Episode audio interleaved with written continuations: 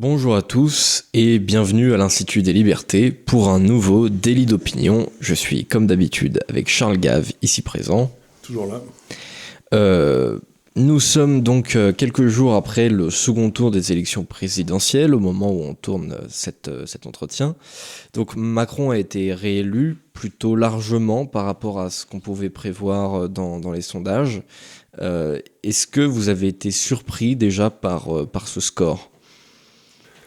Euh, Surpris, il, a quand même perdu 2 millions de voix.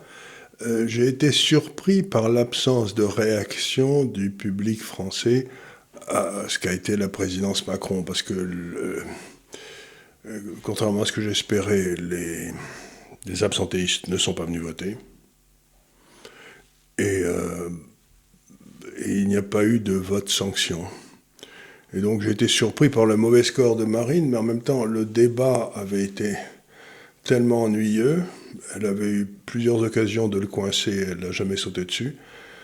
Donc, voilà, c'est euh, plutôt l'impression que j'ai, c'est que les gens qui sont sur le net, qui nous écoutent, euh, étaient tous anti-Macron, et que les gens qui n'étaient pas sur le net, qui regardaient TF1 ou, ou France 2, là, eux, ils étaient au courant de rien et ils ont voté Macron comme s'il avait été un président convenable. Quoi. Donc, on avait l'impression qu'il y a deux systèmes d'information en France. D'un côté, le net, où les gens se décarcassent pour savoir ce qui se passe. Et puis l'autre, où dans le fond, les gens sont très contents d'avoir la Pravda et les Isvestia qui leur disent ce qu'il faut penser, comment voter. Donc, euh, mais en même temps, il y en a 25% qui sont là, qui sont ni l'un ni l'autre, ou 77%. Donc c'est très curieux. C'est pour moi, c'est un vote qui est presque, comment dire, incompréhensible, parce que c'est euh, alors, je, je, ne sais pas pourquoi est-ce qu'ils ont cru à cette histoire de barrage, vous savez tout. Yeah. Mmh, ouais, je, je, pense en partie. Il euh, bah, y a eu des, des, une baisse nette de Marine Le Pen dans les sondages, euh, ne serait-ce que quelques jours après euh, le, le, premier tour, parce que directement la machine à diabolisation s'est remise en marche. Oui, c'est ce qu'on dit, c'est que les Français sont devenus des castors, ils passent leur temps à faire des barrages. Quoi. Mmh. Moi, j'étais assez surpris quand même de la facilité avec laquelle tous les représentants de la gauche, tous, ont appelé à voter pour Emmanuel Macron. Moi, j'aurais, j'aurais pensé à une forme de, de nini, c'est-à-dire euh, l'un est aussi dangereux que l'autre. Comme, euh... comme, avait fait euh, autrefois, c'était entre, je crois, entre Poher et Pompidou, je sais plus quoi, qu'il y avait eu un truc comme ça où la gauche n'avait pas été votée, quoi, c'est -hmm. tout. Euh, mais en fait, je crois que la gauche, en tout cas la gauche euh, qui traîne autour du gouvernement, là, les grands syndicats, tout ça, ils font tout à fait partie de la structure de pouvoir qui. Euh, ils ont bien envie de la conserver. Quoi. Donc, bon, ils sont pas très à l'aise en ce moment du point de vue électoral, mais dans le fond, ça les arrange bien, si vous voulez. Ils continuent à être subventionnés, ils continuent à être payés, ils continuent. Donc, la gauche, euh, c'est plus la gauche, quoi. Oui. Comme la droite, c'est plus la droite, et ben on n'a plus que les gars qui font partie du système de gouvernement qui votent, et euh, ben, qui votent à gauche ou qui votent à droite. Est-ce que je dis que vous votiez Juppé ou Fabius mais aujourd'hui, c'est la même chose. Et ils ont, ils, ont, ils ont en quelque sorte fusionné Juppé et Fabius en une seule personne qui est Macron. Quoi. Ouais, oui, et même au second tour, c'est encore plus élargi que ça, parce qu'on a vu tout le monde de, tout le monde de Fabien Roussel à Nicolas Sarkozy euh, a appelé à voter pour Emmanuel Macron. Donc au, au second tour, on avait vraiment un parti unique. Oui. Et c'est Dans ce cas-là, on, peut, on peut penser que 42%, c'est pas si mal que ça, mais en fait, ça suffit pas. Ouais. Après, j'ai été aussi un petit peu déçu de la réaction euh, de, de, du personnel du Rassemblement national parce que euh, ils ont presque vu ça comme une victoire, ce score. Parce qu'ils avaient fait mieux qu'en 2017, euh, ils, ils, ont trouvé que c'était euh, que c'était très bien comme score. Euh, et du coup, derrière, il n'y a pas bah, Vous avez déjà vu une élection où tout le monde ne vient pas le soir expliquer qu'il a gagné moi, c'était. Enfin, là, Madame Hidalgo a eu du mal pour dire expliquer qu'elle avait gagné. Mais en fait, moi, depuis que je suis les élections, le soir de l'élection, tout le monde arrive en disant que c'est un triomphe pour eux, peut-être pas pour aujourd'hui, mais pour la fois d'après, etc. Donc, ça fait partie du bagage de n'importe quel candidat, c'est d'expliquer que s'il a gagné, que c'était euh, le peuple avait reconnu ses mérites, et que s'il n'avait pas gagné, c'était une victoire morale et qu'il gagnerait la fois d'après. Donc, ouais. pour moi, c'est ça fait partie des genres de trucs que les Français n'ont plus envie d'entendre, mais que les politiciens leur servent. Quoi. Mhm. Mais alors justement, euh, cette idée de, de le- cette fois-ci euh, c'était pas mal, mais c'était pas suffisant, et la prochaine fois on va gagner. Est-ce que justement vous pensez que Marine Le Pen peut encore gagner euh, la prochaine fois? Bon, je sais pas, vous savez, 5 ans c'est long, il va y avoir des, cas, des, des- des catastrophes, des crises épouvantables, comme je ne cesse de le dire, compte tenu de ce qui se passe dans le monde du pétrole avec la Russie, etc. Donc, tout ce que j'espère, c'est que dans 5 ans, il n'y en aura pas un de ceux-là qui sera là. quoi. Euh, Je l'espère aussi, mais euh, le. J'espère qu'on pourra voter quand même. c'est sûr, il manquerait plus que ça, oui. Oh Ouais. Vous avez des tas de pays où vous êtes interrogé, inter- vous pouvez voter euh, à condition que vous votiez bien. Oui, bah, c'est déjà un petit peu le cas en France. Enfin, il y a une chape de plomb d'ordre moral sur, sur. Oui, c'est ça, c'est ce que essayé d'expliquer à deux reprises, c'est qu'aujourd'hui, on est... Vous savez, il y avait un philosophe français qui, euh, au XIIe siècle, au XIIIe siècle, c'est qui s'appelait Abélard, qui disait que euh, le rôle de l'État, c'est de punir le crime et pas de punir le péché. Le péché, c'est de l'ordre euh, de la conscience individuelle. Et donc, ce qu'on fait aujourd'hui, c'est qu'on a un groupe qui s'est autoproclamé régisseur de morale, qui nous veut nous imposer une morale collective et qui entend nous punir si on n'est pas d'accord avec cette morale collective, parce que notre morale est indiv- individuelle, est à, est à l'opposé de cette morale collective. Bon, bah, euh, ce qu'on a, c'est qu'on a aujourd'hui ce groupe de gars, la morale collective, mais il vient de ramasser une sacrée claque, ce groupe-là, avec la prise de, de Twitter par euh, Elon Musk. Ça, c'est, ça, ça, ils vont avoir du mal, parce que c'était un des outils dont ils se servaient pour en fait mettre en place la police de la pensée, quoi. Tout à fait. Bah justement, on peut peut-être rebondir un petit peu sur le sujet. Du coup, on en avait parlé la, la semaine dernière de, de ça, mais fait. depuis, depuis ça, ça s'est concrétisé. Donc, euh, il est vraiment très très rapide. Euh, donc effectivement, il a pris la plateforme. Alors euh, pour l'instant, on n'a pas on n'a pas vu un énorme changement euh, dans, dans les faits, mais si, ça va- si, ça, va commence parce que vous commencez à avoir votre compte établi, vous commencez. Alors, ce qui est amusant, c'est que ça se passe non seulement sur Twitter, où il y a toute une série de gars qui ont vu leur compte établi à fond la caisse, parce que les gars maintenant qui ont, qui ont euh, qui avaient coupé les comptes euh, en pensant bien qu'il leur arriverait jamais rien. Maintenant, ils se disent que si on dé- détermine qu'ils ont coupé les comptes de, de gens qu'ils qu'ils aimaient pas ou de leurs ennemis et tout, donc ils vont tous être virés. Parce qu'on peut dire ce qu'on veut de Elon Musk, mais il sait virer des gens quand il faut. donc euh, c'est pas c'est pas un tendre. Donc à ce moment-là, ils ont rétabli toute une série de comptes comme pour effacer la- la- leurs traces, vous savez, mais ça, ça la- ça laisse des odeurs quand même. Donc Ouais. ça, ça se saura quoi, les types s'en souviennent. Mais ce qui est de marrant, c'est que vous, avez des comptes qui sont rétablis à toute allure aussi sur Facebook, sur YouTube, sur, euh, qui n'a rien à voir avec Twitter. C'est-à-dire que la peur de, de se faire choper les, les- les- les doigts dans la confiture euh, amène toute une série de ces grandes à découvrir que peut-être c'est peut-être pas une bonne idée d'être des représentants de la morale collective. Quoi. Donc, Je trouve ça amusant que Oui, oui. non seulement Twitter, mais les autres s'y mettent aussi. Ah, c'est vrai que Ça va très vite. on, on pouvait dans une forme de, de défaitisme parce que euh, évidemment on voyait la, la puissance totale des, des Gafa. On pouvait se dire bon bah voilà ils vont ils sont toujours de plus en plus à gauche, ils censurent de, toujours de plus en plus la droite. Euh, alors finalement, peut-être que tout est foutu et que euh, On il réussira faut- plus à se faire entendre. Il faut, il faut arrêter le combat parce que ça, ça sert à rien. Il faut rejoindre les types qui pensent bien. Et votre carrière est assurée. Mais c'est pas sûr, parce que les types qui ont rejoint, par exemple, le pétainisme en 41-42, en étant certains que les Allemands allaient gagner la guerre, euh, Oui, à, part Mitterrand, bien. à part Mitterrand, ils n'ont pas fait une très belle carrière. Quoi. Ouais. C'est, oui, c'est, euh, ce que je veux dire? C'est Ouais, que donc c'est, difficile de trahir euh, au bon moment. hein. Ouais, mais euh, justement, ce qui est, ce qui est intéressant, c'est que alors qu'on pouvait se dire que tout est foutu, bah là, le mec le plus riche du monde met un stop net en disant non. Non, Euh, et il le fait pour des raisons idéologiques, c'est-à-dire qu'il veut avoir des vrais débats d'opinion. Tout à fait. Tout à Et, fait. euh, une petite incidente, là, vous savez, euh, maintenant, ce- ces groupes-là qui nous ont censurés le faisaient pour interdire la propagation de la haine. hein. Ça, la haine, c'était un... Et quand vous remontez dans l'histoire, ceux qui ont monté ce truc d'empêcher les gens de parler parce qu'ils propageaient la haine, c'était l'Union soviétique. C'est elle qui avait monté tous les discours de euh, pour empêcher la propagation de la haine, il faut qu'on mette Solzhenitsyn au camp de concentration. quoi. C'était donc ça, vient, ça venait directement euh, d'un pouvoir totalitaire. Ça s'est imposé chez nous. Et à la place de faire une révolution comme l'ont fait les Russes pour pouvoir peut-être de temps en temps dire ce qu'ils pensent, quoique aujourd'hui je ne sois pas certain, ben, ce qui s'est passé, c'est que c'est le, le, système lui-même avec, qui a permis une, à Elon Musk de faire une énorme fortune et de se payer Twitter. Mhm. Il y a quelque chose d'intéressant là-dedans. Oui, tout à fait.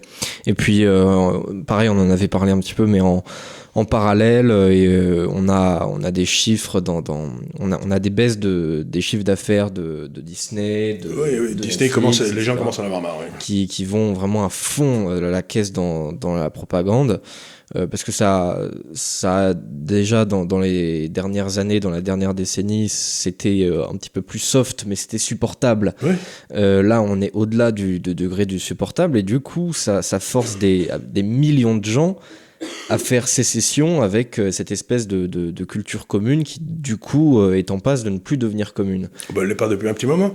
Mais euh, ce qui est intéressant, c'est que les gens vont voir, et peut-être voteront-ils bien eux, mais il va y avoir un vote extrêmement important, c'est celui de novembre aux États-Unis. Oui, au midterms. Au, midterms, là, c'est-à-dire que là, comme les, les gens soutenaient les démocrates et que les démocrates vont d'échec en échec, aussi bien économique que politique, etc., ben peut-être euh, il va y avoir un énorme coup de,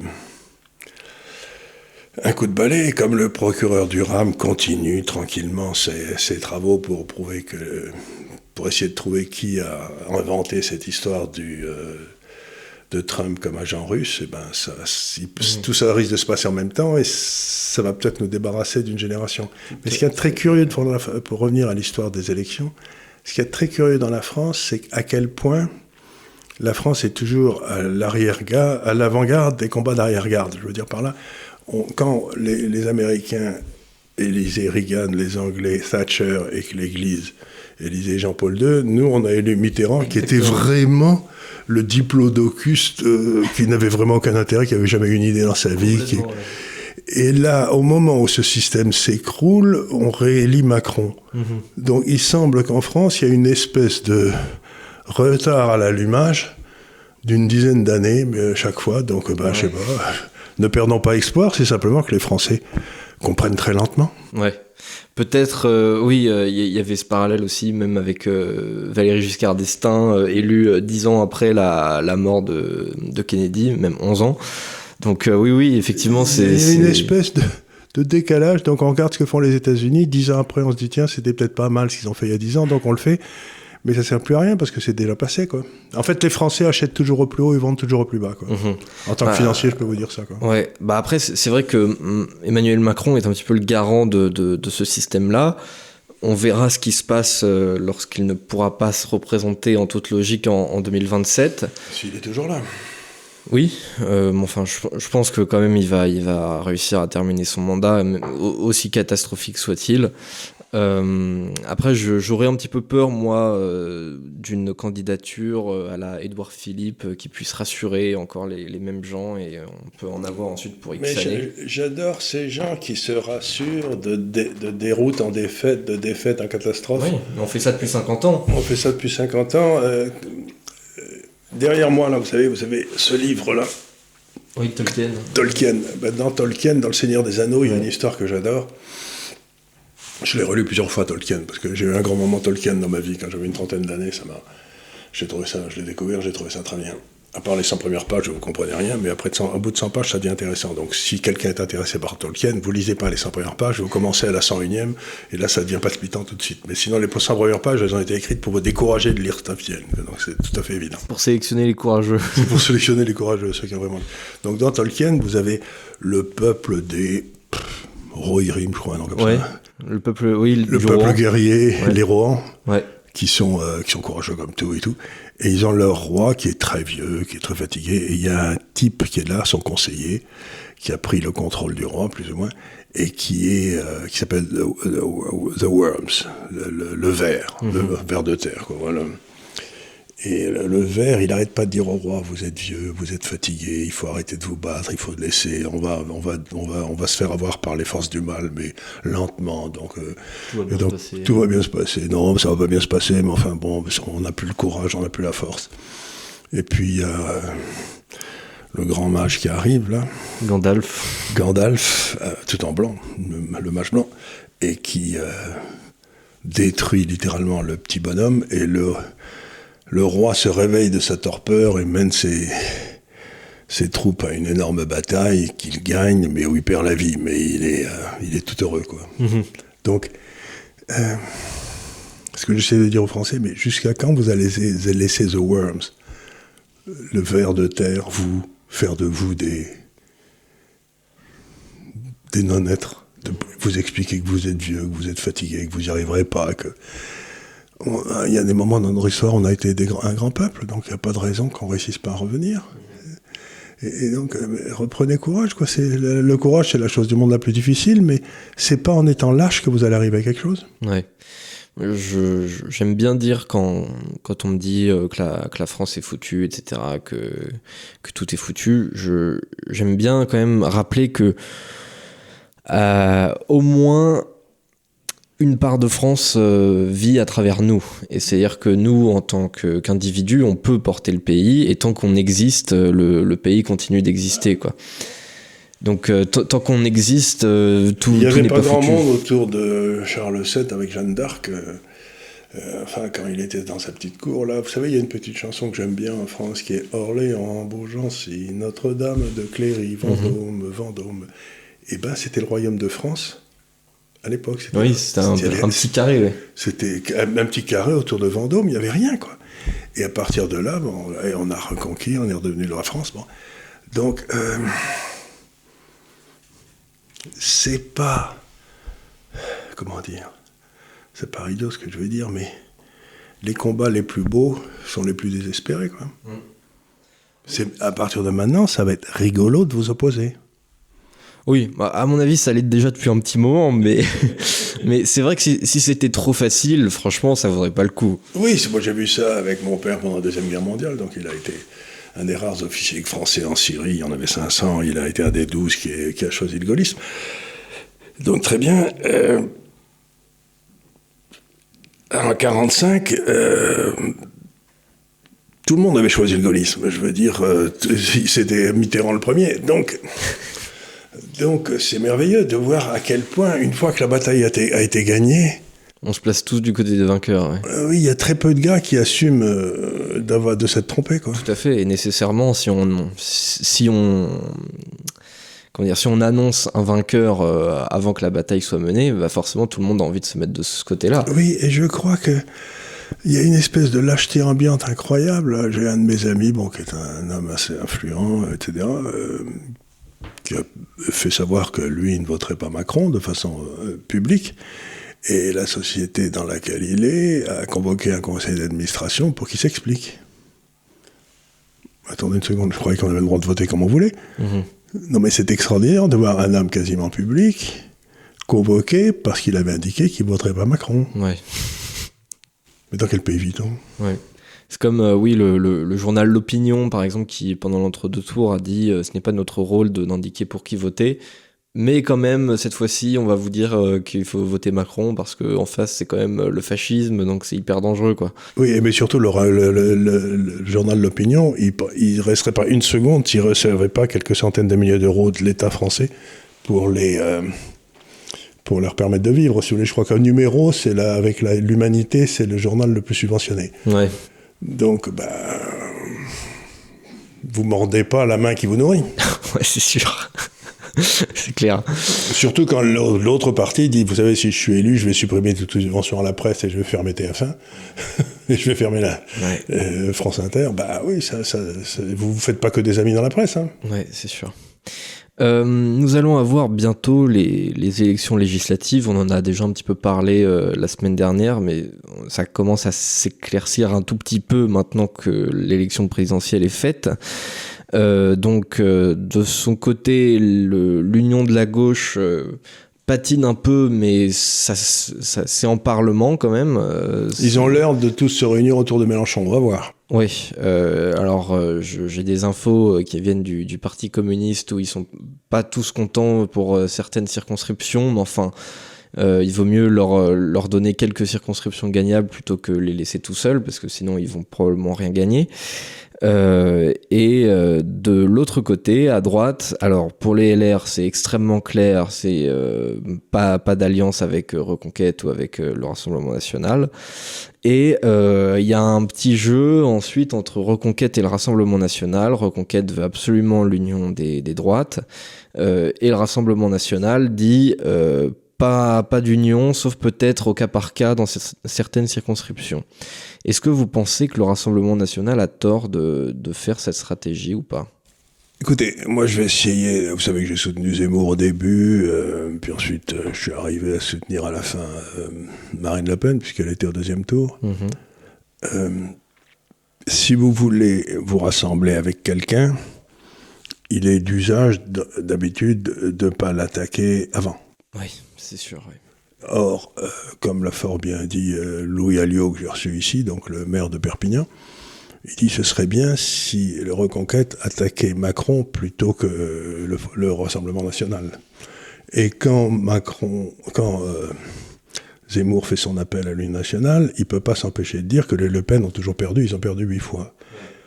Bah, si vous voulez, si vous vouliez être sûr que, de, que, que vous n'allez pas faire un accord, j'aurais pas pu trouver mieux, quoi. Non, c'est sûr qu'il y a. Et quel est l'intérêt du Front National de faire monter un parti qui sera son concurrent? Oui, c'est sûr. Et, avec lequel vous ne pouvez pas vous entendre parce que si je. Il y, a, il, y a, il y a, eu deux, deux problèmes euh, énormes de, du, du, côté de, de Reconquête avec, euh, avec lesquels je suis, je suis en gros désaccord. C'est d'une part la manière dont on s'est adressé euh, au Rassemblement national et d'autre part. On les considérait sans aucun doute comme des gros crétins. C'est ça. on aura dit vous êtes des gros crétins, laissez-nous faire, on est intelligents. Moyennant quoi, ils font 7% et les autres en font en font 21, quoi, voilà. 22. Ça, d'une part, et d'autre part aussi, euh, avoir voulu leur forcer la main avant que l'élection présidentielle soit finie, euh, j'ai trouvé ça extrêmement indélicat puisque c'est évident que avant que l'élection présidentielle soit finie, euh, on pense pas déjà à faire des alliances euh, aux législatives avec la perspective d'avoir perdu. Donc euh, c'est il y a énormément de maladresse en grande partie à mon avis volontaire, peut-être en partie involontaire. Euh, mais bon, j'espère je, que maintenant ils vont se prendre un petit peu plus au sérieux euh, parce que bah, c'est quand même important comme, comme, comme échéance. Mais vous savez, je, je, vais vous dire le fond de ma pensée. C'est que la droite est foutue pour cette élection. Pour les législatives? Les législatives, complètement foutue. Parce ouais. qu'il est évident quand la gauche va se re, re, regrouper autour de Mélenchon, avec la bénédiction du président, qui va donc essayer de faire ressurgir une gauche euh, qui, pourra lui être utile, on ne sait jamais. Et euh, c'est le, Puis vous avez les partis de Philippe, là, bon, qui va naviguer en eau trouble. Puis vous avez les Républicains, mais vous savez que si la si s'il y a des triangulaires, gauche, Macron et droite, les, la gauche et le parti du président va faire le barrage républicain. Ouais. Ouais. C'est-à-dire qu'on va pas gagner, on va gagner trois, trois circonscriptions. Après, si, si, si, parfois il y a des triangulaires, c'est celui qui arrive en, en, en haut qui, qui gagne. Euh, non, s'il y a des règles, mais il n'y en aura pas. Parce qu'il y a deux tours. Donc, donc chaque fois, ils feront, celui qui sera numéro 2, celui qui sera numéro 3 dira non. Mettons que vous ayez un RN premier un euh, mélanchoniste deuxième et un républicain troisième, le républicain s'effacera pour laisser la place à un mélanchoniste. Ouais, c'est ce qu'ils ont fait à chaque fois. Ouais. Et oui, donc on, on, sait qu'on va se faire avoir comme des... On, on sait qu'on est cuit. Mm. Avec mais... ce système électoral, on est cuit. Mais avec ce système, malgré tout, euh, les, les, les, deux partis ont plus de chances euh, chacun d'avoir des, des, parlementaires s'ils si, si s'allient ensemble. Parce que... Non, parce que dès le moment où la gauche est reconstituée, et où on maintient ce pacte républicain, bah, vous avez, euh, vous prenez la gauche qui est à 20%, le, le gouvernement, le, le, président qui est à 35, allez, bah, vous faites toujours laminer. Il n'y a pas une circonscription, vous n'allez pas vous faire laminer. Ouais. Donc je, moi personnellement, je crois que c'est législatif, c'est foutu. Ouais. Mais pas à cause des, des bisbilles entre entre les deux partis, c'est simplement des raisons structurelles. Quoi. Pour, avec ce régime de scrutin uninominal majoritaire à deux tours, ouais. c'est pas difficile. Euh, si vous voulez, je crois, bon, mettons que la droite allait avec Le Pen face à 40% des voix en France, puisque ce qu'on a vu à peu près. Bon, enfin, des, des suffrages exprimés. Et eh ben, ça fait bien, ça fait pas, c'est pas nouveau. Et ça fait, aux dernières élections législatives, ils avaient eu trois députés. Avec 40% des voix euh, Oui, peut-être un peu plus, mais euh, insuffisant pour faire un groupe parlementaire déjà. Déjà, donc, donc si vous voulez, euh, compte tenu du système uninominal majoritaire à deux tours, il faut bien que les gens se rendent compte, on est cuit. Hmm. Oui, oui, non, de toute façon, non, c'est sûr qu'à mon avis, euh, Macron va avoir sa majorité et ça, de toute façon, ça va être imperturbable. Et que, et, que, le Parti républicain va continuer de se déshonorer en se précipitant pour faire élire, euh, ce qui va quand même être un paradoxe, il y a tout un tas de cas, ils vont devoir faire élire des, des gars du parti de Mélenchon. C'est ce qu'on vous a dit cette fois-ci. Toutes les, toutes les troupes, euh, toutes les, les cadors vous ont dit il vaut mieux Mélenchon que, euh, que, que, Marine. Bon, ben, c'est vite vu. Ça veut dire que vous avez 55% ou 50% ou 50, je sais pas combien, qui ont trouvé une façon d'empêcher 40 ou 45% des Français d'avoir des représentants. Ce qui est gros de danger politique. Ouais. D'accord. Donc euh, oui, assez pessimiste pour les législatives. Bah, je suis pas pessimiste, je suis réaliste. Oui, ça fait. Ils nous font le même coup à chaque élection. Regardez comment, euh, dans la dernière élection, euh, comment il s'appelait Mariani s'est fait laminer alors qu'il aurait dû être élu. Il mais, aurait dû être élu même au premier tour, d'ailleurs. Même au premier tour, mais le type de Nice a, fait, a été cherché jusqu'au Trotsky, jusqu'au oui, communiste. donc, donc, ça les gêne pas. Hmm. Complètement. Donc, euh, bah voilà, ils vont nous refaire le coup de Mariani et, puissance 20, puis c'est tout. Ouais. Bon, ça, ça présage rien de bon pour, euh, pour la suite. Hein. Ça présage rien de bon pour la suite, mais en tout cas, quand le désastre va arriver, à cause de, de l'énergie, etc., euh, on ne pourra pas dire que c'est la faute de la droite. Ouais. Euh, on va changer un petit peu de sujet. Il vaut mieux parce que ça va triste. oui, en plus, je pense qu'on est assez avancé niveau chrono. donc on a un article de, de, Reuters qui dit que donc la Commission européenne pourrait accepter de payer le gaz russe en roubles, donc comme ce que Poutine avait demandé. Ouais. Pourquoi je suis pas surpris? Ah, Justement, dites-nous pourquoi vous n'êtes pas surpris. Ben, à partir du moment où votre économie, comme j'ai essayé de le dire, dépend du gaz russe, euh, l'Allemagne c'est entre 40 et 50% ben, si vous n'avez pas de gaz, votre économie ferme. Euh, vous dites à madame euh, vendeuse de layette, je ne sais plus comment elle s'appelle, qui d'ailleurs a toujours une, une, instruction qui court contre elle en Allemagne pour excès de services de McKinsey, euh, qui est toujours pas débloqué. Donc c'est quand même extraordinaire qu'on ait à la tête de l'Europe quelqu'un qui est l'objet d'une enquête euh, en Allemagne. Quoi. Euh, ça m'étonne pas d'ailleurs. Bon, ben, on lui dit, écoutez, vous fermez bien votre gueule parce que nous, on veut pas avoir 25 millions de chômeurs. Quoi. Ouais. C'est, toujours pareil, ce que j'ai dit dès le départ. À quoi ça sert de dire qu'on va plus acheter de gaz russe alors qu'on ne peut pas? Vous savez, c'est de dire on se battra jusqu'à la mort, et puis on prend le train pour Bordeaux dès que les Allemands arrivent, quoi. Non mais c'est d'une imbécilité totale. Mais alors la deuxième question à laquelle on n'a pas répondu maintenant, c'est là où ça va devenir rigolo. Ok. ce qu'on va faire, c'est qu'on va envoyer, la contrepartie euh, en euros du prix en roubles. Mais attendez, c'est là où c'est intéressant. Le prix, il est déterminé en roubles ou en euros? Bah, du coup, logiquement, il devrait être déterminé en roubles. Oui, mais tous les contrats étaient signés en euros. Donc les Européens vont dire, mais non, nous, on va faire baisser l'euro de 50% et on continuera à payer en euros. Ouais. Et les, Russes vont leur dire, vont leur faire un gros doigt d'honneur, vont dire, non mais vous foutez de notre gueule, quoi, on n'est pas bête à ce point-là. Donc la prochaine étape, c'est que les, avec l'euro qui est en train de se péter la gueule et c'est pas fini, les Russes vont dire, ouais, ouais, mais ce qui compte, c'est le prix qui a été établi. C'était la parité du rouble contre l'euro il y a un an, avant, que, tout ça commence. Mhm. Et vous nous payez un rouble, mais à la parité du rouble de l'époque. D'ailleurs, aujourd'hui, l'euro, le, rouble est plus haut que la parité aujourd'hui. Donc, il est, il est monté par rapport à l'euro depuis un an, ce qui est quand même rigolo quand on pense à monsieur le maire.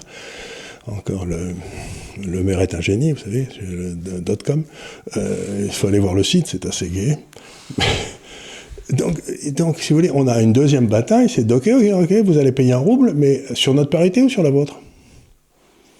Eh bien ça, ça va être la vraie bataille. Mhm. Parce que s'il si, faut qu'il paye en rouble, s'il faut, si le prix est fixé en rouble, ça veut dire que d'évaluer, ça ne fait qu'aggraver le problème. Et comme on va dévaluer, donc il faudra donner de plus en plus de roubles pour de moins en moins de pétrole. Mhm. Ils sont brillants. Ouais. Il n'y a rien à dire, c'est des génies. Ouais. Donc euh, justement, je, je voulais rebondir un petit peu là-dessus. Donc euh, l'euro euh, justement est au plus bas euh, depuis 5 ans, non seulement par rapport au dollar, mais aussi par rapport au rouble. Donc ça vaut ça vaut 1,05 dollars. C'est c'était déjà le, le, le plancher atteint en 2017 et avant ça c'était atteint en 2003. De- depuis c'est jamais redescendu en dessous. Donc comment comment vous expliquez cette cette baisse soudaine? Bah, c'est pas difficile. C'est- on va essayer de faire simple. Vous prenez le déficit extérieur de la France. 80 milliards d'euros, 85. Bon. 60 milliards sur les 85, c'est des produits énergétiques. Le prix du pétrole vient de passer de, pour nous, aller de 50 le baril à 100. Mhm. Bah, donc notre déficit énergétique va devenir de 120. Ouais. C'est-à-dire qu'il va y avoir 120 milliards de- d'euros qui vont apparaître sur les marchés Mhm. pour acheter du rouble. Ouais, d'accord, ok. Et euh, si vous avez 120 milliards d'euros de plus qui arrivent pour acheter du rouble, euh, je pense que l'euro doit baisser, le rouble doit monter, non? Oui, oui, ça peut, oui, c'est logique. ça paraît, ça paraît raisonnable. Oui, ça paraît assez raisonnable, oui. Voilà, ben voilà. Et alors, si vous achetez pas du pétrole russe parce que vous avez un sentiment de fierté, vous voulez donc préférer que les gens crèvent de faim que d'acheter du pétrole russe, bon, c'est votre choix, vous êtes politique, mais pas, les, pas la, Commission européenne parce qu'elle est élue par personne, donc elle, elle s'en fout que les gens meurent de faim. Mais euh, donc, vous dites, bon, ben, ce que je vais faire, c'est que je vais acheter du pétrole dans un pays qui est vraiment démocratique comme l'Arabie Saoudite. Allez. Oui, qui n'a massacré que 350 000 personnes au Yémen. Enfin, tout va bien, quoi. Donc, mais puis en plus, il- ça va bien. Il n'y a pas de peine de mort en Arabie Saoudite. Tout est parfait. Donc, c'est- beaucoup on- mieux que la Russie, quoi. On le rachète pour des raisons morales. On leur achète, voilà, on, en va, on va acheter le pétrole reçu. Ça va surprendre les Saoudiens, mais c'est comme ça. Ils pas seulement qu'on leur acheté leur pétrole pour des raisons morales. Bon, donc vous achetez le pétrole saoudien, mais vous allez le payer en quoi? En dollars. Ben, vous n'en avez pas des dollars. Donc, automatiquement, qu'est-ce que vous faites? Vous prenez des euros et vous achetez des dollars. Ouais, ouais, ouais. Et qu'est-ce qui se passe? Bah, du coup, après, la, Le dollar monte et l'euro baisse. c'est non ça, la parité, ouais. Donc, je vous dis, on est gouverné par des génies. Ouais. faut pas hésiter, quoi. Quand, quand on a l'impression qu'on est géré par des gens de bonne, de bonne... Et M. Macron avait dit, c'est très simple.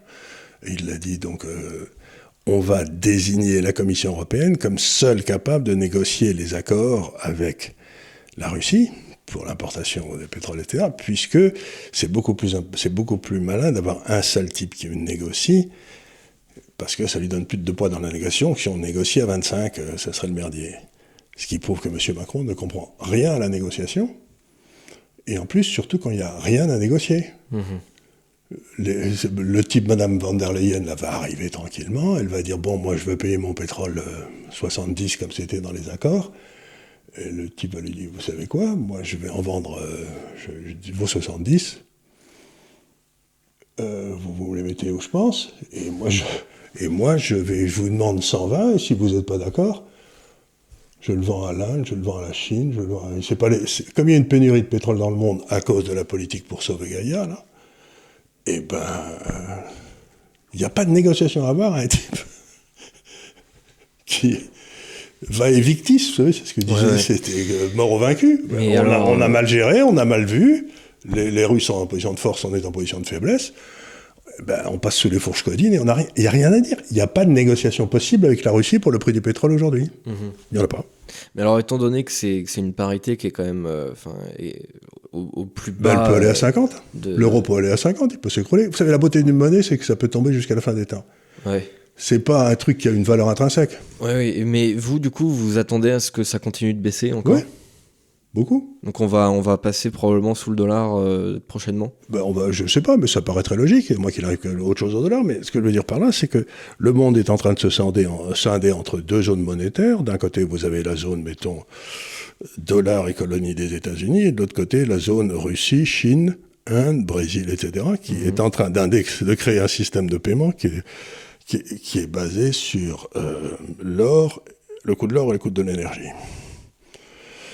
bah, le coût de l'or et de l'énergie, c'est des trucs réels, donc ça sera des monnaies qui auront un fonds, ce seront des pays qui auront un fonds déflationniste avec une inflation très faible, et nous, avec les fous qu'on a en banque centrale, on aura des pays inflationnistes. Et en général, qu'est-ce qui, passe, ce qui se passe C'est que pays, les monnaies désinflationnistes montent par rapport aux monnaies inflationnistes, non? Mhm. Ouais. si, vous, si vous continuez à imprimer de l'argent comme des fous, et que les autres n'en impriment pas, s'il y a de plus en plus d'euros et de moins en moins, et toujours la même quantité de, de roubles ou de, ou de monnaie chinoise, bah, euh, faut pas avoir fait de longues études pour savoir que le, notre monnaie va baisser, quoi. Ouais. Mais alors du coup, euh, pour, euh, pour le petit particulier euh, qui, peut, qui peut avoir peur pour ses finances, Et ben, ils doivent, ça fait des années que je le dis, n'ayez pas une obligation en France. oui, ça c'est très clair. Mais euh, ne serait-ce que... Et n'ayez aucune affaire qui, qui fait des affaires avec l'État français. Mais est-ce qu'il faut transformer, enfin, est-ce qu'il faut acheter, euh, par exemple, en ce moment, euh, ce, qui, ce qui paraît bien par rapport à ce que vous m'avez dit, euh, ça pourrait être d'acheter de l'or avec des euros? Oui, vous pouvez acheter de l'or avec des euros, ça c'est pas mal. Vous pouvez acheter des sociétés très bien gérées à Paris. En a une, on a fait une liste avec l'Institut des Libertés, j'en ai vu une liste d'une dizaine, qui ont une caractéristique commune, c'est qu'elles n'ont pas un sous-chiffre d'affaires avec l'État français. Voilà, comme ça vous êtes tranquille. Parce que si vous avez, euh, regardez la façon dont ils ont ruiné EDF, qui était placé de façon inouïe, ils ont quand même réussi à la ruiner. Si vous avez un gars qui siège au conseil d'administration, regardez comment euh, Macron a foutu en l'air Renault, quoi. D'accord, ouais. Avec, euh, donc, dès qu'il y avait un, repré- dès qu'il y a un représentant du, du- du gouvernement français au conseil d'administration, vous vendez aussi vite que vous Ouais, il pouvez. faut fuir comme la peste. ouais. Mais écoutez, euh, je crois qu'on va en avoir fini. Donc, avec pour le, pour l'épargnant, qui est quelque chose de très important pour moi, il faut que vous acceptiez maintenant le risque de la volatilité. C'est-à-dire que vous allez acheter des trucs, comme l'or, comme Air Liquide, comme, qui vont monter et baisser beaucoup, et il faut que vous mettiez là-dedans des choses, euh, de l'argent dont vous, vous pensez ne pas avoir besoin euh, pour, pour les années qui viennent. C'est vraiment votre épargne à long terme. Parce que ça se pètera la gueule, ça remontera, ça se pètera la gueule, ça remontera, ça va être extrêmement agité, mais ça vaudra quelque chose. Alors qu'une obligation française, dans 5 ans, ça ne vaudra rien. Donc, vous ne privilégiez pas le truc « Ah, je suis tranquille, ça n'a pas bougé », parce que vous perdrez rien, vous perdrez rien, et puis en une journée, vous perdrez tout. Ouais. Et vous ne pourrez rien faire. Il faut prendre des trucs qui représentent des valeurs réelles, qui sont cotées, justement, Air Liquide, Schneider, L'Oréal, etc. Ça va monter, ça va baisser, mais à l'arrivée, vous aurez quelque chose. Parce que si vous achetez une obligation française ou une obligation allemande, ça ne vaudra rien. Donc, euh, si vous achetez de l'or, bah, vous pourrez toujours bouffer pendant une semaine avec une pièce d'or. hein. Ouais. ça, ça bouge pas. Non, mais vous devez donner à n'importe quel paysan dans le monde, en Chine, en Italie, en France, au, au Brésil, etc., vous donnez un Napoléon, le type, il sait ce que c'est, il, vous- il nourrit vous et votre famille pour, pour une semaine avec, une- avec un Napoléon. hein. Donc ça, la- ça n'a pas changé depuis 20 siècles. D'accord, très bien. Ben écoutez, on va en avoir terminé avec cet entretien. Je crois qu'on est, on est déjà pas mal niveau timing. Euh, donc, bah, comme d'habitude, euh, bah, mettez un pouce en l'air, abonnez-vous à tous nos réseaux sociaux. Euh, Venez nous lire. venez que- nous lire sur le blog de, de l'Institut des Libertés, sur le site. Euh, on, est, on est sur Twitter, on est, on est partout en fait. On est partout, on est partout. Et on est là pour vous aider. C'est pas idiot, mais on est là pour essayer de vous aider. C'est ça. Donc, bah, je vous remercie et je vous dis bah, à la semaine prochaine avec Charles toujours pour un nouveau délit d'opinion. Mais merci beaucoup.